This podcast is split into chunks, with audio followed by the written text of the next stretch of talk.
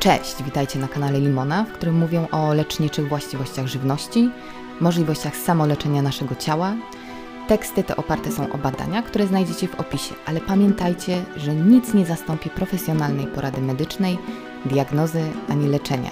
Zapraszam do odcinka piątego mojego podcastu, w którym dziś będę mówić o cholesterolu. Wszechobecną informacją jest to, że cholesterol jest podstawową przyczyną przede wszystkim chorób serca, powoduje miażdżycę, udary, zawały, zatyka tętnicę. Ogólnie to wielkie zło. Straszy się nas przekroczeniem ogólno przyjętej normy cholesterolu i pierwsze co, to dostajemy statyny na jego obniżenie. Jest to pierwsza linia obrony lekarza, pomimo faktu, że te leki nie zrobiły nic, aby zatrzymać wzrost chorób serca. Co gorsze, już pomijając nawet badania o szkodliwości statyn, których jest ogrom, lekarze sami dobrze wiedzą, jak są niebezpieczne, jak wiele skutków ubocznych mają, takich jak zmęczenie, bóle mięśni, stawów, utrata pamięci, że są przyczyną cukrzycy i Alzheimera, demencji, właśnie poprzez sztuczne obniżenie cholesterolu, którego najwięcej jest właśnie w mózgu. I to on go potrzebuje. I mimo tej świadomości przepisują je nam. Do czego jeszcze nam jest potrzebny? Głównie produkowany jest przez wątrobę jest niezbędny w każdej naszej komórce. Stanowi fundament, na którym organizm buduje hormony, czyli jedne z najważniejszych substancji dla naszego życia. I dlatego więcej go potrzebują kobiety. Gdy gospodarka hormonalna jest zaburzona, prowadzi do depresji, samobójstw, agresji, przemocy oraz ogólnego pogorszenia samopoczucia u kobiet. Fizjologia człowieka mówi wyraźnie, że im więcej jemy produktów zawierających cholesterol, tym wątroba musi go mniej produkować. I na odwrót. Dlaczego więc mówi nam się, że mamy unikać żywności bogatej w cholesterol, skoro to właśnie zmusza wątrobę do jego większej produkcji? Zjawisko to jest zupełnie ignorowane przez dietetyków, jak i lekarzy.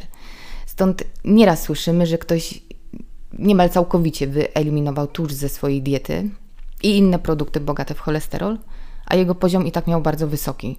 I na odwrót, to samo słyszymy, że ktoś bardzo niezdrowo, w cudzysłowie, się odżywia, bo je produkty bogate w cholesterol. I dziwnym faktem jego cholesterol we krwi jest niski. No to wtedy specjaliści mówią, a że to pewnie genetyczne, dziwne jakieś, ale w tym nie ma ani nic dziwnego, ani genetycznego. Jest to zjawisko jak najbardziej normalne, tylko trzeba znać fizjologię człowieka. Organizm, wątroba sam produkuje cholesterol w odpowiedniej dla siebie ilości. Na ogół jest to jakieś 2000 mg na dobę, a z czego tylko 5% pochodzi z diety. W związku z tym, nawet jeśli całkowicie wyeliminujemy spożycie cholesterolu, to dla organizmu nie będzie to miało większej różnicy oprócz tylko tego, że będzie go musiał produkować sam więcej. Dlaczego nie mówi się o badaniach, z których wynika, że wiele przewlekłych y, chorób serca, cukrzycy, nowotworów ma ścisły związek z niedoborem witaminy D? Dlaczego nam się nie mówi, że przekształcenie cholesterolu w witaminę D jest naturalnym sposobem organizmu na pozbywanie się jego nadwyżki? Ponadto im więcej witaminy D powstaje w skórze, tym więcej organizm wytwarza cząsteczek HDL, tego niby dobrego cholesterolu, ale o tym będziemy mówić później, koniecznego dla zachowania zdrowia. A zresztą z tym całym właśnie podziałem na ten dobry i zły cholesterol, to, to też jest ściema, bo nie ma ani dobrego, ani złego cholesterolu. Jest jeden poziom. A HDL i LDL są jego kompleksem z białkami. Są to potoczne nazwy odnoszące się do pełnionych funkcji przez nie, więc HDL, ten niby dobry, odpowiada za usuwanie cholesterolu z tkanek, a LDL transportuje go z wątroby do tkanek. I w związku z tym ich wzajemny stosunek do siebie nie jest czynnikiem chorób serca, a jedynie informacją, jak organizm radzi sobie z usuwaniem stanów zapalnych w organizmie, bo to one są przyczyną wielu chorób. A co ciekawe, w każdym stanie zapalnym, uszkodzenia ciała, stanie pooperacyjnym, organizm produkuje jeszcze większe ilości cholesterolu, aby szybciej doszło do zagojenia. Czyli jego produkcja wzrasta, kiedy zachodzi taka potrzeba. Zniszczenia tkanek są właśnie naprawiane cholesterolem. Czy w takim razie obniżać jego poziom, bo według norm jest go więcej we krwi? A skąd wiadomo, kiedy nam go więcej potrzeba, a kiedy mniej? Czy nie lepiej jest usunąć przyczynę stanu zapalnego, który powoduje całą reakcję procesów naprawczych, do których potrzeba jest więcej cholesterolu? Takim razie cholesterol nie jest przyczyną miażdżycy. Nie wywołuje stanów zapalnych. On je leczy. Czy lekarz kierujący na takie badania w ogóle zastanawia się nad tym? Czy przechodzi mu przez myśl, że jest to może początek stanu zapalnego? Nie. Pierwsze, co mu przychodzi na myśl, to wypisanie recepty na statyny. A dlaczego? Bo jest to niezwykle opłacalne. Statyny stały się najbardziej dochodowym i najlepiej sprzedającym się lekiem w historii świata. Mówię tu o 29 miliardach dolarów rocznie, które generują kampanię far farmaceutyczną w leczeniu cholesterolu. I mówi się, że wysoki jego poziom powoduje miażdżycę. To osoby mające niski poziom nie powinny mieć zawałów, tak? A to jest nieprawda. Wiele starszych kobiet, które mają podwyższony poziom cholesterolu, żyje dłużej niż te z niskim poziomem. A już w ogóle szczególnie wtedy, gdy ten poziom się sztucznie obniża. Statyny stosowane są zazwyczaj w istniejącej już chorobie wieńcowej, kiedy mięsień sercowy jest już poważnie niedotleniony i słaby. Serce staje się niewydolne, chory męczy się praktycznie po przejściu paru kroków. Jak pomóc takiemu sercu?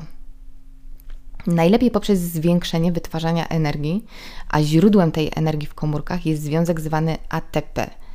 Znowu jego produkcja jest ściśle uzależniona od odpowiednio wysokiego poziomu innego ważnego związku, jakim jest koenzym Q10. Koenzym Q10 to jest właśnie klucz do zdrowego serca.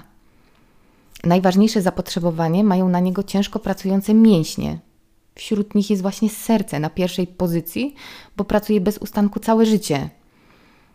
No a niestety statyny stosowane do obniżenia cholesterolu prowadzą do hamowania produkcji tego koenzymu w organizmie. Więc zamiast wzmacniać, osłabiają już nadwyrężone serce. Tu jest jeszcze taka ciekawostka, bo firmy farmaceutyczne zostały niemal zmuszone do dodania koenzymu Q10 do produkowanych przez siebie statyn. W odpowiedzi firmy te oznajmiły, że wyprodukowały nowej generacji cudowny oczywiście lek na obniżenie cholesterolu, bo dodano do niego około 5 mg koenzymu Q10. Oczywiście e, cena tego cudownego leku poszybowała w górę, ale nikt już nie powie, żeby uzupełnić poziom koenzymu Q10, szczególnie po osiągnięciu wieku 50 lat, należy go stosować w dawce co najmniej 100 mg dziennie. I to, I to w warunkach normalnych, kiedy statyn nie bierzemy. Jeżeli ktoś jednak zażywa statyny, to uzupełnienie niszczonego przez nie koenzymu może dopiero nastąpić przy dawkach 200 mg na dzień. Wracając jeszcze do miażdżycy. Można jej łatwo zapobiegać w sposób naturalny, stosując naturalne środki, bez skutków ubocznych, jakie dają statyny i inne nagminnie przepisywane leki, a to na przykład e, kwas salicylowy, czyli aspiryna, która ma rozrzedzać krew. Ale ostatnie badania naukowe dochodzą, dowodzą, że aspiryna powoduje mikrokrwawienia w przewodzie pokarmowym przez co rozrzedza krew, zmniejszając jej ilość w krwiobiegu. No a przy okazji powoduje choroby żołądka i jelit. E, według doktora Ornisza stosowanie oleju lnianego tłoczonego na zimno, jednak na olej lniany trzeba uważać, bo pozyskiwany jest często w zły sposób i ten, który już kupujemy jest zjełczały. Przynosi on wtedy więcej szkód niż pożytku ale bardzo dobra jest oliwa z oliwek. Wypłukuje z naczyń wszystkie złogi.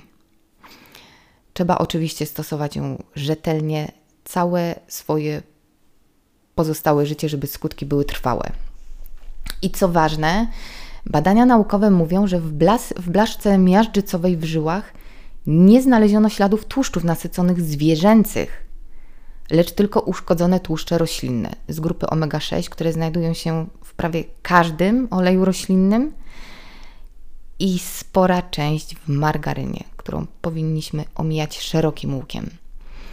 Co do mięsa, e, kiedyś jego spożywanie w rozsądnych ilościach było bardzo dobre. Dzisiaj trzeba uważać. Zresztą najlepiej sobie przeczytać skład paszy, którymi są karmione zwierzęta, więc wybieraj ekologiczne farmy drobiu, indyka, tłuste ryby i koniecznie jajka. To jest najlepsze źródło. To, przed czym nas cały czas ostrzegają, że to jest bomba cholesterolu. A to jest nasz brak wiedzy. To, że jajka zawierają go dużo, to nie znaczy, że są szkodliwy. Powinno to nam dać do myślenia w ogóle, po co on tam jest. No właśnie do prawidłowego, zdrowego rozwoju organizmu, jakim jest piskle. Więc szczególnie jest ważny w wieku dziecięcym, kiedy organizm się rozwija. Więc wybieraj świadomie, patrz na etykiety, oleje palmowe i inne badziewia nie powinny się znaleźć w naszej diecie. To nieprawidłowy stosunek kwasów omega-3 do 6 powoduje stany zapalne, a nie wysoki poziom cholesterolu, który je leczy. Wybieraj zdrowe tłuszcze, tak jak mówiłam, tłuste ryby, jajka, awokado, szczególnie powinno się znaleźć na Twoim talerzu. Orzechy i koniecznie oliwa z oliwek. Pamiętaj to, co powtarzam praktycznie w każdym odcinku, że im więcej tłuszczu w diecie, tym powinno być mniej cukru.